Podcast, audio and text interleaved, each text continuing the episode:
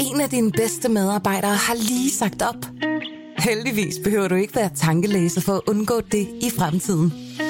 WinningTemp indsamler data gennem hyppige og anonyme medarbejderundersøgelser, så du lettere kan mærke pulsen på dine medarbejdere og støtte der, hvor der er behov. Kunder som Alfa Laval, Orkla og Volvo bruger allerede WinningTemp og ser, at det øger trivsel, reducerer turnover og hjælper med at fastholde talenter. Få gratis gennemgang allerede i dag på winningtemp.com. Podcasten er sponsoreret af Maxus, som netop er lanceret i Danmark med 100% elektriske biler med moderne teknologi og højt udstyrsniveau. Find din forhandler på maxus-danmark.dk Denne podcast er sponsoreret af forestillingen Nixon in China på det Kongelige Teater. En opera om Nixons overraskende besøg i Kina i 1972. Den anerkendte opera opsættes for første gang i Danmark den 12. maj til den 6. juni.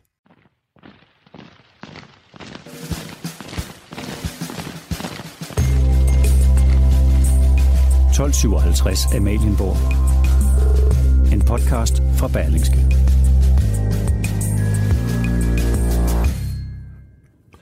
Det danske monarki er, så vidt vi i hvert fald ved, det ældste i verden. Dronning Margrethe, der har siddet på tronen siden 1972, er i hvert fald så nogenlunde en efterkommer af Gorm den Gamle, som for mere end 1000 år siden regerede over danerne fra Kongsgården i Jelling. Vi har altså haft et kongehus her i landet, så langt øjet rækker. Men hvad skal vi egentlig med monarkiet i et moderne demokrati? Skal vi holde fast i Danmark som et konstitutionelt monarki, eller skal vi hurtigst muligt afvikle det? Velkommen til 1257 Amalienborg, podcasten, hvor vi kigger ind bag facaden på det danske kongehus.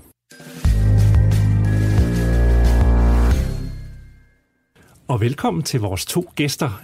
Jeg har lidt sådan lyst til i dag at sige i det ene ringhjørne og i det andet ringhjørne, for er der noget, det har jeg i hvert fald selv erfaret, når jeg en gang imellem har siddet ved et øh, middagsbord, og man så er begyndt at tale øh, om kongehus, og der så har været nogen, der var for, og nogen, der var imod, så kan det næsten, altså det er lige før sovsen skiller, og nogen må gå hjem. Øh, fordi er der noget, vi kan blive uenige om her i landet, og som folk føler for, øh, så kan det være lige præcis det spørgsmål. Så jeg håber jo på, øh, siger til mine to gæster, som vi straks skal præsentere, at vi kan komme derhen i dag, hvor vi også øh, får skarpslæbet, øh, skarpslæbende øh, argumenter på Du vil gerne have flækket øjenbryn, det er det, du ja, siger? lige før. Ikke? Ja. Vi, I må godt tage tand, tandbeskytter og, og styrthjelm på og sådan noget. Ikke? Øh, og nu har vi allerede hørt vores første gæst, det er Henrik Kvartrup. Du er journalist, politisk kommentator, tv- og radiovært, siger til dig, som om du ikke vidste det selv i forvejen.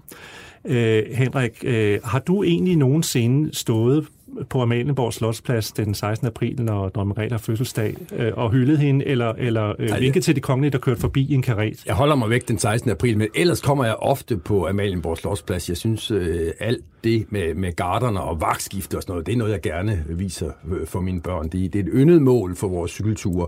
Og så er det faktisk sådan, her for under et år siden, øh, der vinkede jeg til, øh, til kronprinsen. Altså, jeg havde øjenkontakt, og det var fordi, at Royal Run øh, startede ude på Gamle Kongevej, hvor jeg bor, og jeg lige over, eller lige under min lejlighed startede det, så gik jeg ud på altanen, og der stod kronprinsen, og han fik øjenkontakt med mig, og så vinkede vi til hinanden. Så, så kom jeg ikke at sige, at øh, jeg, synes, jeg det, ikke kan vinke til de kongelige. Det, det, kan jeg godt. det er fint. Jeg synes jo, at det er morsomt, at du som ikke-royalist bor på Gamle Kongevej, men det kan vi så tage øh, Og øh, over for mig sidder Alex Arnsen. Du er kulturpolitisk ordfører for øh, Dansk Folkeparti. Øh, og Alex, jeg har lyst til at spørge dig. Du er jo ikke overraskende vores øh, royalist her i dag. Mm. Er der en eneste af dronningens øh, meget traditionsbundne nytårstaler, som du har misset i dit lange liv? Det er ikke mange, selvfølgelig, da jeg var barn. øh, da jeg blev voksen, at, at de få, jeg, jeg, har, jeg ikke har hørt eller set. Enten fordi jeg har været i udlandet, eller fordi jeg måske har været til en fest, hvor man ikke lige kunne komme til. Men det er meget få. Det, det bliver indrømmet. Jeg synes, det er en dejlig tradition at sætte sig hen. Uh, enten så møder man lidt før, hvis det er et middagsselskab, og så ser man det sammen, drikker et glas vin eller champagne, og så kommer man i gang med middagen. Så er det som om, at nu er vi i gang. Det hører sig til. Det er ligesom juleaften, det er ligesom juletræet. Det er bare en del af traditionen og det at være dansk. Tak skal du have, og jer vender vi frygteligt tilbage til. Se, nu er det jo lige før, vi skal rejse os op, for nu har vi fået besøg i studiet af Berlingskes øh, hofreporter, mm. Pernille Drejer, øh, fordi øh, vi er jo også en podcast, der allerede har vores egne traditioner, og øh, vi skal have dagens royale nøgletal. Ja, og øh, i dagens anledning, der har jeg taget en voksmetermåling fra marts 2018 med. Den er ret ny. Den er ret ny. Det er den, der er foretaget i, i kølvandet på øh, prins Henriks død. Og øh, der har man spurgt til, om øh, folk foretrækker, at Danmark er et øh, monarki med et kongeligt statsoverhoved, som vi kender det i dag, eller om folk foretrækker, at Danmark bliver en republik med en præsident. Og øh, nu talte du lige om uenighed før. Altså i virkeligheden øh, er danskerne jo ret enige om, at, øh, at øh, de er glade for, for kongehuset. Og øh, 76,7 procent svarer således, at de foretrækker et øh, monarki, og 14,6 procent svarer en republik. 8,7 procent ved ikke, hvad de foretrækker. De er forvirret i spørgsmålet. Ja, det er i hvert fald ikke lidt svar på det. Men det er jo sådan set, øh, altså det er jo pæne tal, øh, også hvis vi sammenligner os med øh, nogle af de andre lande rundt omkring i Europa, som stadigvæk har et kongehus. Ja, det har vi jo talt om øh, tidligere faktisk i en podcast, ikke? At, at svenskerne ligger et sted omkring de, de 60 procent, der, der foretrækker et, øh, et monarki. Så det er et rigtig pænt tal, vi har, vi har i Danmark, og, og det er også... Øh, altså, det holder et det, højt niveau. Det er konstant. Ja, det har også været lavt en gang, men, men, eller lavere.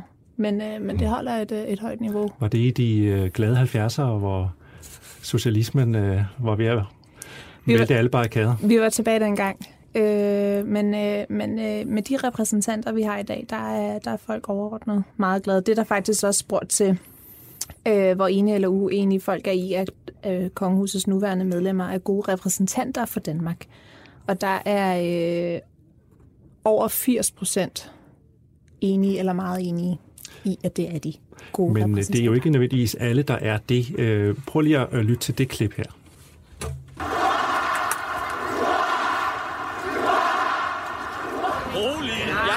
Jer noget grimt. Jeg mener intet grimt om jer. Jeg har bare en anden holdning end jer. Det har jeg ret til. Ja, ved du hvad? I dag er der fødselsdag. I dag er den festdag. Så kan du demonstrere resten af året.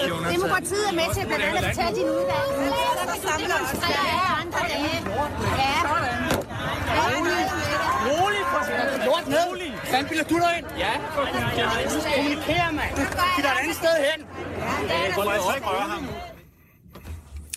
Det vi hørte her, hvis man kunne øh, følge lidt med, det var øh, simpelthen øh, danskere, der var nærmest ved at komme op og slås på Amalienborg Slottsplads, og det var det i forbindelse med kronprinsens 50 års fødselsdag, hvor han skulle frem på balkongen og hyldes, og så var den danske republikanske forening øh, dukket op for at gøre deres øh, holdninger til kende, og det øh, faldt så dem, der stod rundt omkring øh, for brystet, som man kunne høre her. Så der er altså en republikansk forening i Danmark, den er lille, øh, og den har åbenbart ikke, øh, kan vi forstå på Pernilles tal, den helt store gennemsagskraft. Men derfor er det meget naturligt at spørge dig, Henrik Kvartrup, sådan helt grundlæggende, hvorfor synes du egentlig ikke, vi skal have et kongehus i Danmark? Altså, jeg ved Når godt, folk jeg, er så glade for det. Jeg ved godt, jeg tilhører en, en minoritet, øh, og jeg er jo ikke mere idiot, end jeg er også udmærket er klar over, at, at vi vil have et kongehus i Danmark antageligt mange år fremover, med mindre altså, at aktøren i kongehuset dummer sig virkelig meget, og det er jo ikke noget, der, der tyder på. Når jeg synes, at øh, kongehuset dybest set, monarkiet dybest set er en uting, så, så, så, så baserer jeg det på, at jeg oplever det som en, en anachronisme, som noget, der er øh, udemokratisk. Altså den, den grundlæggende konstruktion, at man i det her, i øvrigt demokratiske land, kan fødes til at have særlige privilegier, uden at man i øvrigt på nogen måde øh, har gjort sig kvalificeret til det. Man kan fødes til det, eller man kan blive giftet ind i det. Det strider bare mod min, sådan mit demokratiske sindelag. Nu noterede jeg mig, at de der øh, meget farvede typer på, på Slotspladsen, der ikke vil have, at der blev demonstreret mod kongehus, de henviste til demokratiet. Mm. Og jeg må, må for det første sige, at det er jo en del af demokratiet, man må, man må demonstrere som bekendt. Og det andet er, at jeg synes jo, det er sjovt at høre ærkemonarkister henvise til demokrati, fordi noget af det, der byder mig imod med kongehuset, er, at det er i sin konstruktion så, så, så, så grundlæggende øh, udemokratisk. Må jeg ikke understrege, jeg har intet imod kongehuset som sådan. Altså, der er nogle aktører i kongehuset, de kan hverken gøre for det eller ikke gøre for det. De er, som jeg talte om før, født ind i det, og de gør det vel plus minus øh, rimelig fornuftigt. Jeg synes også, der er lidt variation der, men lad nu, lad nu det ligge. Og jeg synes også godt, man kan, man, kan, man kan filosofere lidt over alle de mange hofsnoge i det her land. Men igen, det kan man jo ikke laste kongehuset af, af dem, der er i kongehuset. Nej, min, min grundlæggende øh, modstand mod øh, det, at vi har et monarki i Danmark, er, at jeg synes, det er utidsvarende, jeg synes, det er udemokratisk, jeg synes, det er en anachronisme. En udemokratisk, utidsvarende anachronisme, Alex Hansen. Det er du næppe enig i. Jo, det er faktisk rigtigt. og at, at det er udemokratisk, det er en anachronisme og så videre, og, og det er derfor, jeg er glad for kongehuset. Og hvorfor nu det?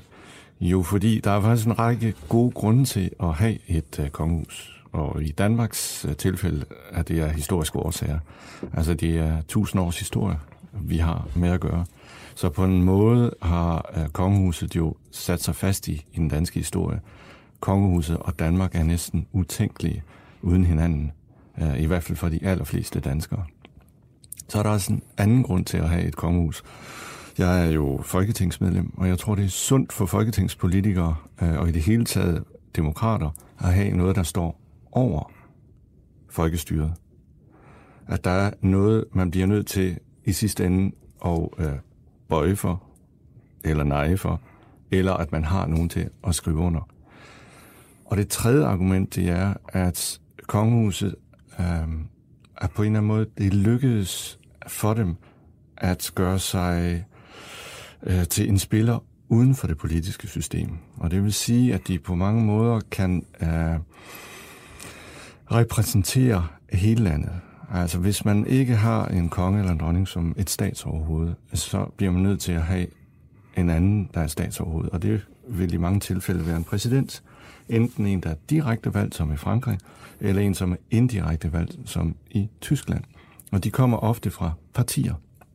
Og der vil jo være en masse mennesker, der er uenige i de partier og den ideologi, som den person står for. Og derfor vil de sjældent have øh, opbakning fra størstedelen af befolkningen, fordi de netop er en del af det politiske parti. Og fordelen ved kongehuset er jo, at de er uden for det politiske parti. De så at sige er politiske, og derfor i grundloven er de også fredhellige. Altså, de kan faktisk ikke straffes, fordi de smelter sammen med, med, med nationen. Og det aspekt er grundlæggende sundt for en befolkning, for et folk og for, for et demokrati. Så heldigvis er kongehuset en anachronisme, og heldigvis er det er, er upolitisk. Og det er jo det, der, der giver dem styrken. Mm. Det forudsætter så også, og der har Henrik jo ret, at de gør det godt. Skal vi prøve at tage, øh, du, havde tre øh, argumenter her, skal mm. vi prøve at tage dem en for en, mm. øh, og så kan, I, øh, kan vi se, om vi kan diskutere det. Henrik, gør det så ikke noget indtryk på dig, når øh, Alex siger, jamen det er tusind års historie, hvorfor skal vi kaste det ud med badevand? Det er forbundet med, med landet og folket, at vi har et kongehus. Øh, øh, dronning Margrethe er efterkommer af Gorm den Gamle. Det giver kontinuitet. Ja, er, er, jo, jo, det ikke, men, er det ikke en sjov enart, men vi har det er jo, landet? Jo, altså det er en kuriositet, og jeg anerkender den, den, den, den historien i det, øh, men, men jeg synes ikke, gevinsten ved at have den der historiske kontinuitet er så stor, at det kan overtrumfe de synes jeg, grundlæggende demokratiske øh, problemer, der er i kongehuset. Og, og, og, og når Alex siger, jamen det er sundt at have noget, der er placeret over de folkevalgte, hold lige et øjeblik. Altså det, du i virkeligheden siger, det er, at det er rigtig fint, at nogen, der ikke på nogen måde har gjort sig kvalificeret til det, der ikke har noget mandat, at de kan sidde og være en slags overdommer. Vi ved så begge to det godt, at det, os. det, det, er noget, vi, det, er noget, det er vi, for os. det er alt sammen noget, vi leger, fordi i det øjeblik, kongehuset så virkelig udøvede den autoritet, og dronningen nægtede at underskrive en lov, jamen så havde vi ikke et monarki øh, særlig længe endnu. Fordi, så, så, så det er jo sådan en underlig, øh, igen anachronisme, en underlig juleleg, vi leger her, hvor jeg bare synes, at det ville være smukt, når vi i øvrigt betragter os som et land, hvor alle er lige, der er i hvert fald ikke nogen, der kan fødes på nær de kongelige til at have særlige privilegier, at vi så fører det helt igennem. Alex, når du siger, at det er sundt for jer som folkevalgte, mm. at der er en uh, højere autoritet, som du formulerer, man må bøje sig for, hvad mener du så? Altså, man har jo set demokratier gå amok øh, før, fordi der ikke var noget, der var over dem. Man har ikke adgang til den totale magt, når der er et kongehus, der står over, eller når der er en konge eller en dronning, der skal skrive under på Som loven. en stopklods. Som en stopklods, og det tror jeg faktisk er sundt for alle demokrater. Men vil du ikke prøve at beskrive, for det jeg tror jeg helt, jeg forstår, den stopklods, hvor i består den? Det, vi kan jo godt sige, at den er der formelt, men jeg antager, at du også er enig i, at den dag, at kongehuset virkelig synes, at nu vil de sætte stopklodsen i, så er vi ikke med længere, vel? Nej, det er jo klart, så bliver dronningen nødt til at gå af, hvis hun ikke vil skrive under på lovene. Men øh, rent psykologisk er det godt for folkevalgte, og i det hele taget alle mennesker, at der er noget, der står over en og, og, og ud over det politiske system. Men kunne man ikke vise den øh, respekt for, øh, eller er det så et indbygget problem, at det vil man aldrig kunne for en, og så vi frem til ved, ved den tredje anke, det vil man aldrig kunne for en, øh, et statsoverhoved, som var valgt? Altså i USA har de jo store problemer, øh, fordi de har en, en præsident, som, som skiller vandene. I Frankrig øh, er han sandsynligvis kun valgt med en fjerdedel af stemmerne, fordi de har to runder. Og det gør jo, at de ikke har en folkelig legitimitet.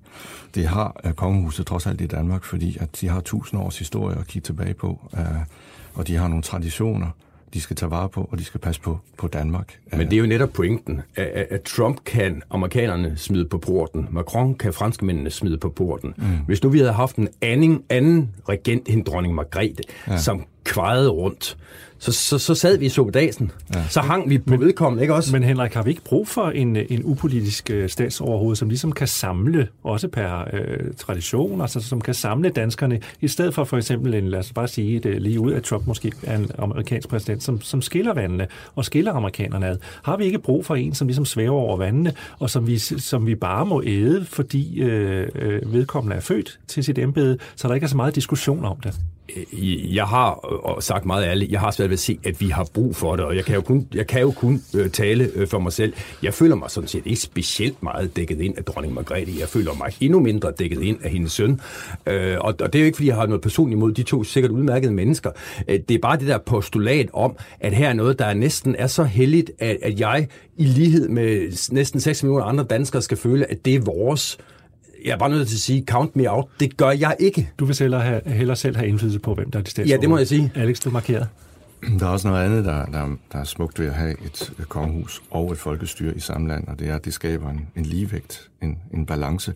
Og man kan faktisk se det i den nuværende grundlov, at man har tænkt meget over den der balance, fordi man netop, blandt andet efter 2. verdenskrig, er blevet bange for, at folkestyret kan gå for vidt, men samtidig har man i baghovedet, at kongen, da han havde den totale magt, også gik for vidt, og derfor balancerer det.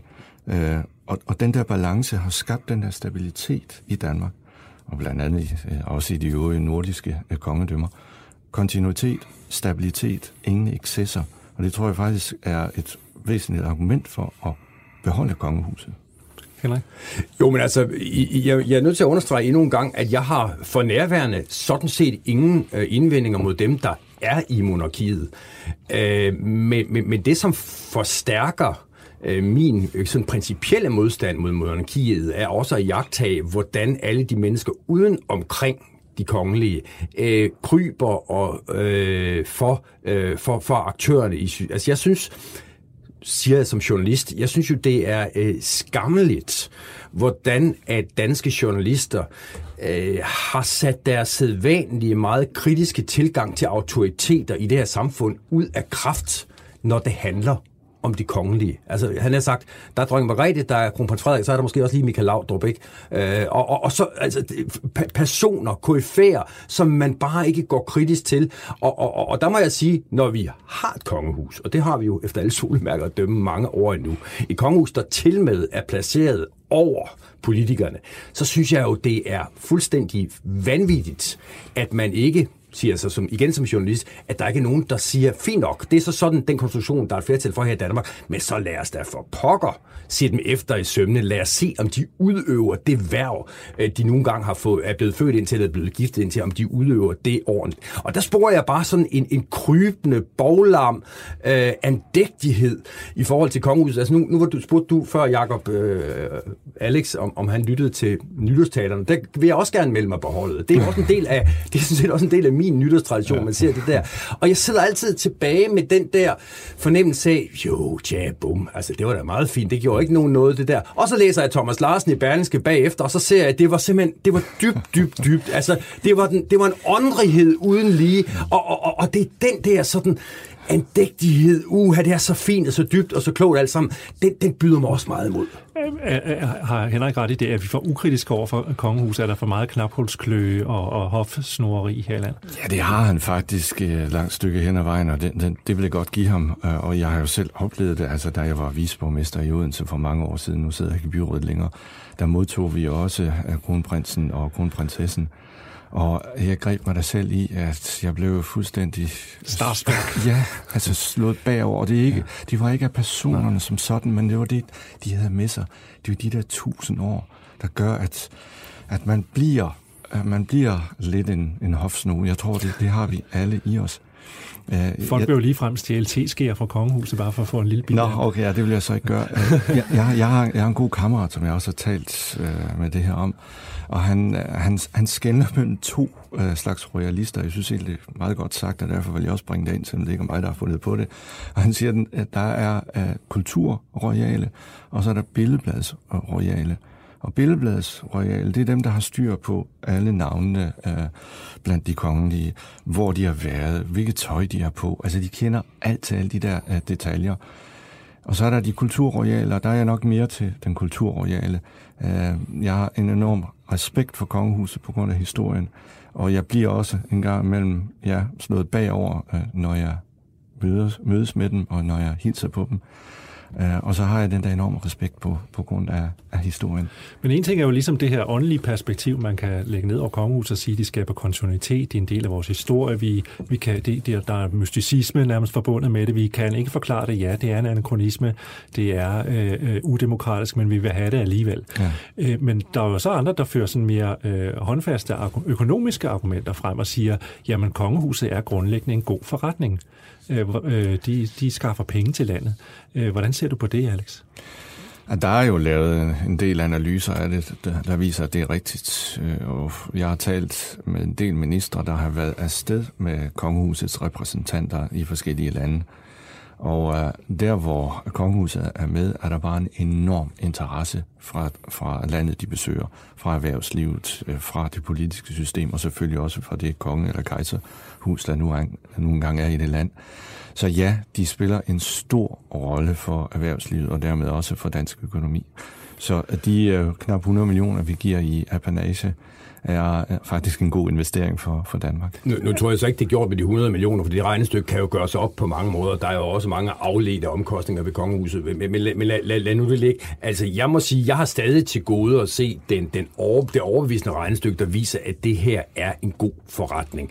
Altså, jeg, jeg har jo et langt stykke hen ad vejen, Alex, respekt for den kulturradikal, eller måske ikke radikal. Ah, ikke radikal. Det er, det er, nej, for, for, for guds skyld ikke. Meget hvad du kaldes. Nu er det slemt. For nu er Alex Hansen Meget hvad du kaldes. Den kulturroyale, det var det, du var. Ikke? Og så er jeg helt med på, at det andet er en fornærmelse mod en mand som dig.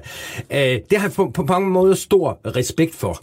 Men, men, men jeg synes, filmen knækker fuldstændig, når man skal øh, øh, forklare og argumentere for en demokratisk uting og det vil jeg gerne fastholde som kongehuset, ved at sige, at der er kroner og øre i det. Altså, vi har altså, rent faktisk det, det, en overdommer i det spørgsmål for Pernille. Du har faktisk for et stykke tid siden undersøgt lige præcis det spørgsmål. Findes der sådan valide øh, undersøgelser, der kan pege på det ene eller det andet, i forhold til, om kongehuset er en god forretning eller ej?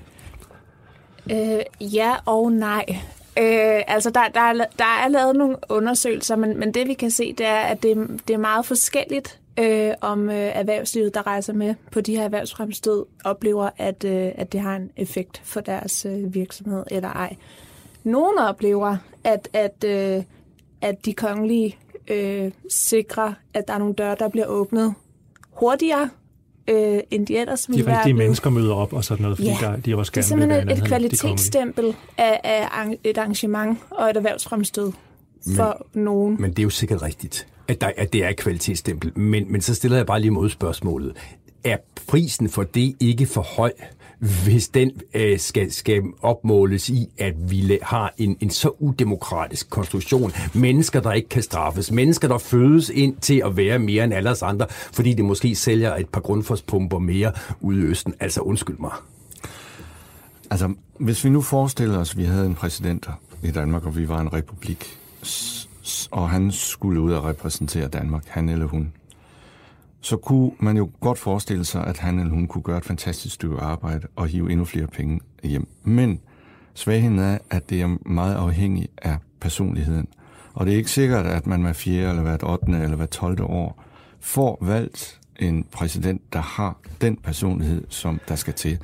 Mens kongehuset er knap i så høj grad afhængig af personligheden, fordi de har myten, de har magien, de har tusind års historie. Alle ved, hvad en konge er. Der er jo fortalt øh, mange eventyr i alle lande og med prinsesser og prinser og konger og dronninger. Og selv i et land som Tyskland er der jo noget magisk ved at have besøg af en dansk prinsesse.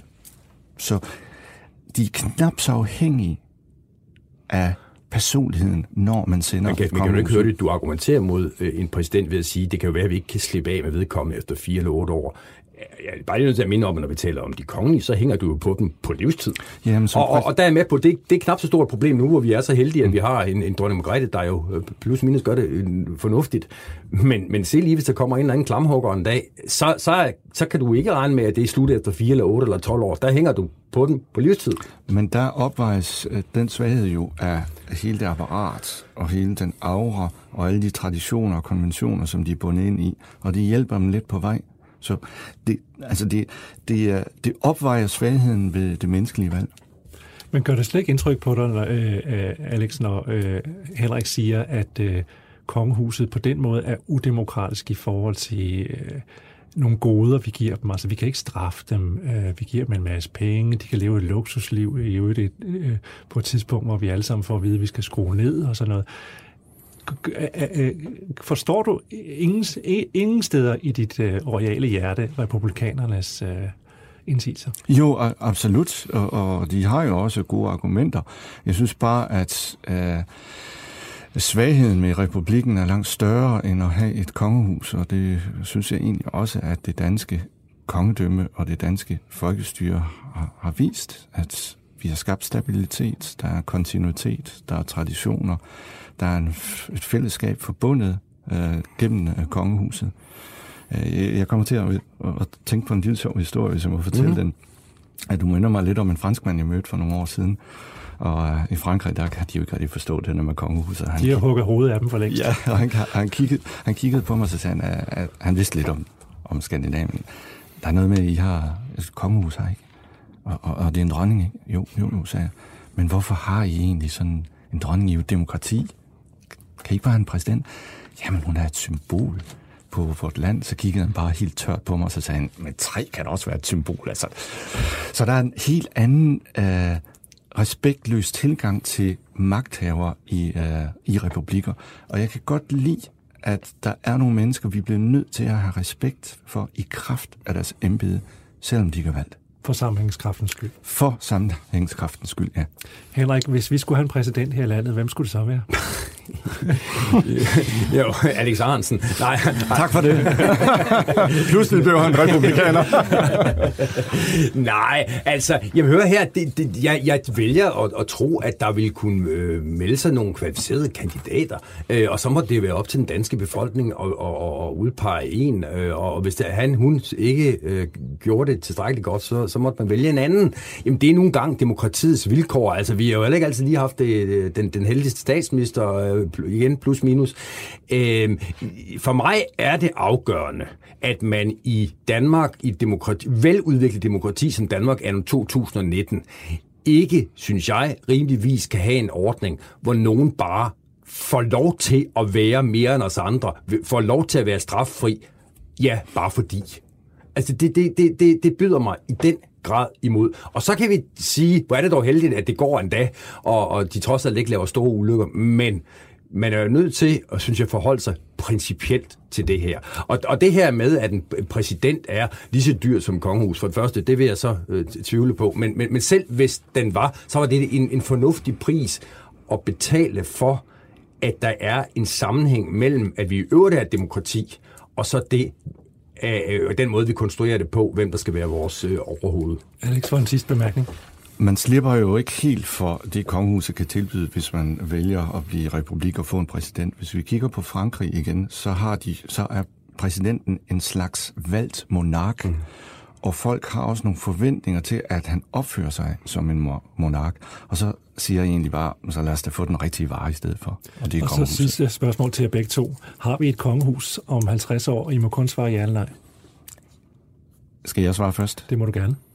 Ja, det har vi. Ja, det har vi, mener Alex Arnsen. Og jeg er fuldstændig enig. Vi har et kongehus om 50 år.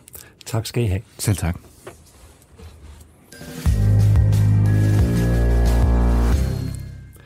Næste gang i 1257 Amalienborg skal det handle om det, der efterhånden er ved at være kongehusets stærkeste brand, i hvert fald når vi kigger på meningsmålingerne. Prøv lige at høre her. Det kræver mod at tåre satser, men uden har vi tabt på forhånd. Jeg er lykkelig for, at du fejrede binder væk under mig, og at vi vågede at falde for hinanden.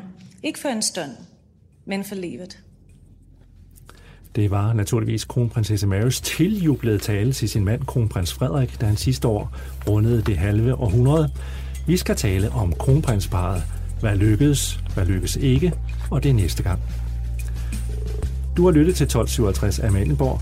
Podcasten kan foruden på vores hjemmeside findes på iTunes, på Spotify, på Radio 24-7's podcast-platform og hvor du ellers plejer at finde dine podcasts.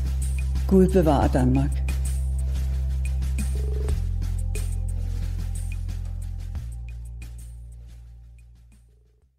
Denne podcast er sponsoreret af forestillingen Nixon in China på det Kongelige Teater. En opera om Nixons overraskende besøg i Kina i 1972. Den anerkendte opera opsættes for første gang i Danmark den 12. maj til den 6. juni. En af dine bedste medarbejdere har lige sagt op. Heldigvis behøver du ikke være tankelæser for at undgå det i fremtiden. WinningTemp indsamler data gennem hyppige og anonyme medarbejderundersøgelser, så du lettere kan mærke pulsen på dine medarbejdere og støtte der, hvor der er behov. Kunder som Alfa Laval, Orkla og Volvo bruger allerede WinningTemp og ser, at det øger trivsel, reducerer turnover og hjælper med at fastholde talenter. Få gratis gennemgang allerede i dag på winningtemp.com.